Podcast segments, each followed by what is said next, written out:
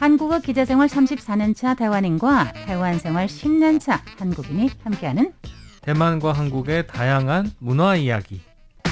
여러분 안녕하세요. 타이페이 토크 백점이 노혁이입니다. 연속 2회 동안은 현재 발생한 시사성 사건 네. 모아서 같이 이야기를 나눠봤는데요. 네. 이번에는 네. 네. 현대화 과정에 있는데 정치의 민주화 이런 면에서 고통을 받은 사람들이 많았었어요. 네. 그런데 정말 한국이 현대사, 근현대사 보면은 어쩌면 그렇게 우리 타이완하고 똑같을까, 네. 중화민국하고 똑같을까 이런 생각을 할 정도로 거의 똑같아요. 그 흐름이 네. 왜 맞습니다. 그러죠? 왜 그렇게 똑같죠? 우리는 글쎄요. 네. 진짜 같은 형제 같은 느낌인데 네. 오늘은 약간은 좀 무거운 느낌이에요. 제가 봐서는 네. 네. 왜냐면 옛날에 그런 시대에는 정치적으로는 약간 전제주의가 아니었을까라는 생각이 듭니다. 그죠? 네. 타이완은 마찬가지였습니다. 네.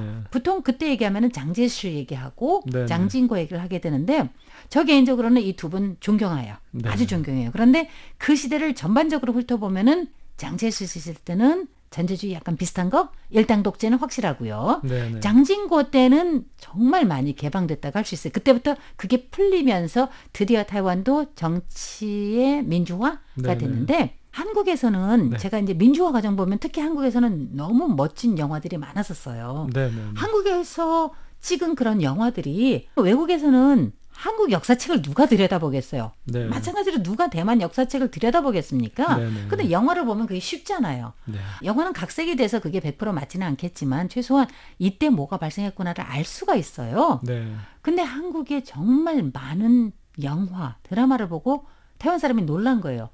얘네는 한국이 이랬구나 네. 라는 사람이 있고 네. 그게 좀 접근하기가 쉬운 것 같아요. 네. 그래서 오늘 노 작가님은 네. 네. 마침 타이완에 관련된 이야기인데 영화랑 또 관련된 거를 준비하신 것 같은데 네. 어떤 영화입니까? 어, 제가 일단 타이완에 대한 영화를 처음 본 건 비정성 씨였고요. 아이고 비정성 이발. 씨가 네. 아. 사실은 좀 어렸을 때 봐서 음, 감독님은 굉장히 유명하긴 하지만 음. 또 유명한 배우들이 나오긴 하지만 약간 저한테는 지루한 영화였어요. 재미없죠. 그 정상의 정상이에요. 그런데 예. 어. 이제 그 시대적인 배경이나 음. 그런 과정에서 이제 그 228 사건에 대해서 아 대만에도 이런 일이 있었구나라는 것을 이제 음. 깨닫게 된 계기가 된 영화였는데 네. 최근에 류마구 15호라는 네. 그런 영화를 보게 됐어요. 아. 그런데 아직 개봉하지는 않은 영화고 네. 어, 제작 과정에서 이제 그 홍보를 위해서 네. 이제 나온 뉴스를 보고 이제 제가 어, 봤는데 약간 뭐 메이킹하는 그런 거를 보신 것 같아요. 근데 네. 여기에서 조금 흘려 보이고. 아마 음, 이제 예고편이 완성이 돼서 나온 지는 음. 이제 한 일주일 정도 된 것 같아요. 네. 그 전에 저는 이제 기사로 접했는데 그걸 읽다 보니까 마침 이제 녹도에 대한 이야기였고 그 녹도에 감옥이 있다는 얘기를 제가 들어봤는데 네. 그 녹도 감옥을 배경으로 또 1950년대 초반에 여성 정치범에 대한 이야기였어요. 네. 그래서 어 대만에도 정치범이라는 게 있었구나. 그런 그래서 어 녹도에 그런 감옥이 있었네. 이제 몇 가지 궁금한 것들이 생겨서 찾아보다 보니까 어 좀 저는 굉장히 놀라운 사진을 하나 보게 됐어요. 네. 그 사진이 딱 봐도 이제 가슴표에는 커다랗게 자기 이름이 쓰여져 있고 이제 포승줄에 묶여서 양 옆에는 이제 군인들이 이렇게 지키고 있는 그 당시에는 군법이었으니까 네. 정치범. 네. 그래서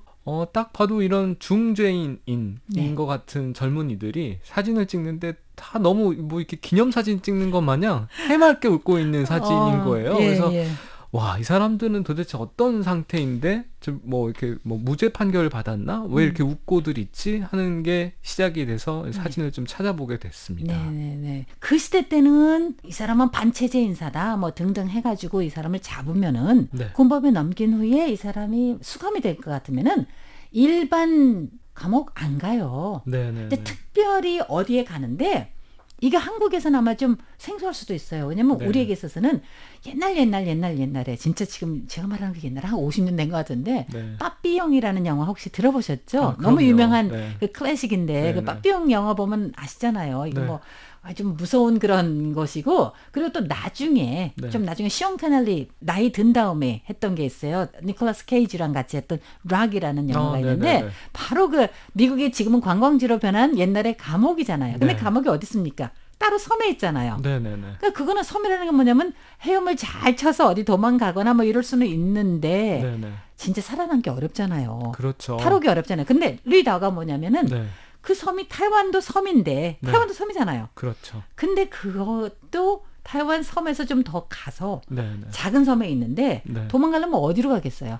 뭐 가봤자 타이완 섬으로 오는 거잖아요. 갈 데가 없죠. 그렇죠. 네. 게다가 그래서 음, 요즘에도 음. 그 녹도를 가는 그 백길이 네. 쾌속선을 타고 간다고 해도 아주 배멀미로 유명한 백길이라서 네, 네. 아마 그 뭐 이렇게 빠져나온다라는 건 상상도 못했을 것 그렇죠. 같아요. 그 전에 우리는 한 번도 빠져나온 거 들어본 적 없습니다. 네, 네. 다른 데는 탈옥수가 있어도 네. 녹토에는 없어요. 한국은 뭐 이제 감옥 이 따로 뭐 정치범을 위한 감옥이 있다라기보단 네. 항상 정치범이나 사상범들은 일반 교도소에서 따로 관리를 했던 걸로 알고 있어요. 아, 그렇군요. 그러니까 타이완하고는 좀 다르게 관리를 했던 것 같아요. 그래서 타이완에서는 그렇기 때문에 지금 우리가 인권 기념 박물관인데 낸시 펠로시가 또 나오네요. 자, 어, 그러니까 낸시 네. 펠로시가 그 전에 타이완에 왔을 때 네네. 총통도 만나고 정말 중요한 게 내가 참관한 곳이 바로 인권 기념 박물관을 간 거예요. 물론 이쪽에서 안배를 했겠지만 네.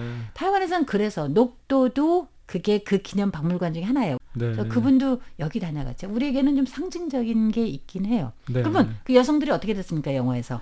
어, 그 이제 화소도라고 일- 일제강점기에 불리던 섬에 그때 일 제 시대에 감옥이 처음으로 생겼다고 들었어요. 네네. 그리고 국민당 정부가 들어서면서 그 감옥에 나가고. 있던 자리를 네. 네. 아예 이제 그런 그 정치범들을 수용하는 전문 음, 감호소로 이제 바꾸게 된 거죠. 네, 그 그때 네. 당시에 이름을 보면 네. 신생 훈도처라고. 네, 맞습니다. 그건 네. 제가 확실히 알아요. 네. 그 왜냐면 신생 훈도처는 옛날에 권위주의 시대 때 네. 학교에서는 뭐 훈도주임 그러면 무서워하잖아요. 뭐 매일 그렇죠. 매 들고 있는 네, 사람이고 네, 네, 그리고 네. 옛날에 가위 들고 있는 사람이고 그렇죠. 머리 네. 자르고 우리가 그런 시대에 공부를 했었고 이런 사람은 그런 시대에 정치범이라고 해서 붙잡혀 간 사람들인데 거기에 그러니까 무슨 무슨 감옥 이렇게 써놓지 않고 네. 신생 훈도처라고 한 거는 내가 지금 너 가르친다 이런 네. 뜻이고 네. 왜 신생이냐면은 그 신생은 뭔가 새로 들어와서 신생이다인데 아닙니다. 당신 여기 들어와서 다시 태어난다는 뜻이에요. 네, 네. 정말 무섭죠. 뭐그말 뜻 자체가 너는 새롭게 태어나야 하는 곳이사. 네, 그러니까 여기에서 네. 나갈 땐 당신이 새롭게 안 태어나면 못 나가는 거예요. 그렇죠. 음, 네. 생각만 해도 좀 무섭네요. 네. 게다가 네. 이제 신생훈도처가 뭐 일반적으로 정부가 관리하는 게 아니라 네, 보안사령부가 관리를 하는 이제 군대 시설이었죠. 그렇죠. 네. 옛날에는 그랬죠. 한국도 그랬을 것 같은데 타이완은 옛날에 경비총부라고 해요. 네. 정비총부는 지금은 없어졌어요. 당연히 네. 없어졌는데 정치민주화이고 없어졌는데 옛날에는 누가 뭐뭐뭐 해가지고 경비총부가 와서 데려갔다 그러면 다들 거의 다 기절해 버려요. 네. 올수 있을까 이런 거 걱정할 정도로. 그 시절을 생각을 해보면 네. 1950년대에 주로 이제 정치범으로 잡혔던 사람들은 20, 30대에 굉장히 젊은 음. 그뭐 열정 있고 피가 끓는 그런 그건 엘리트들이죠. 정확합니다. 아주 정확합니다. 왜냐하면 전 세계의 모든 혁명은 네. 할아버지들이 하는 건 없어요. 그렇죠. 1947년 하면 나중에 또 우리가 이야기를 하겠지만 네. 228 사건이라는 그렇죠. 228 굉장한 참극이 있었고 네.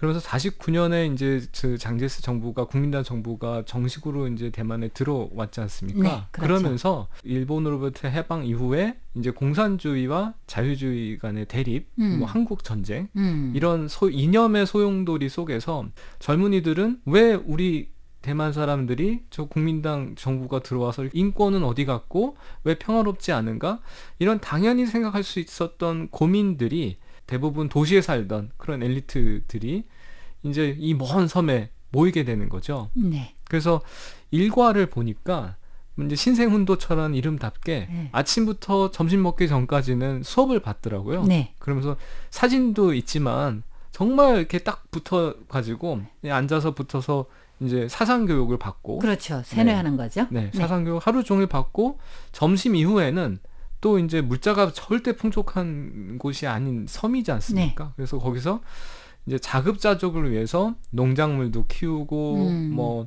그런 생활을 했다고 하더라고요. 네. 영화 얘기 좀 더 듣고 싶고 한데 또 한국하고 네. 비슷한 게 있는데 일단은 우리 여기까지만 먼저 오늘은 얘기하고요. 네. 다음 주에 또 계속해서 이 이야기 이어가도록 하겠습니다. 진행의 노혁이 백점이었습니다. 여러분 감사합니다. 감사합니다.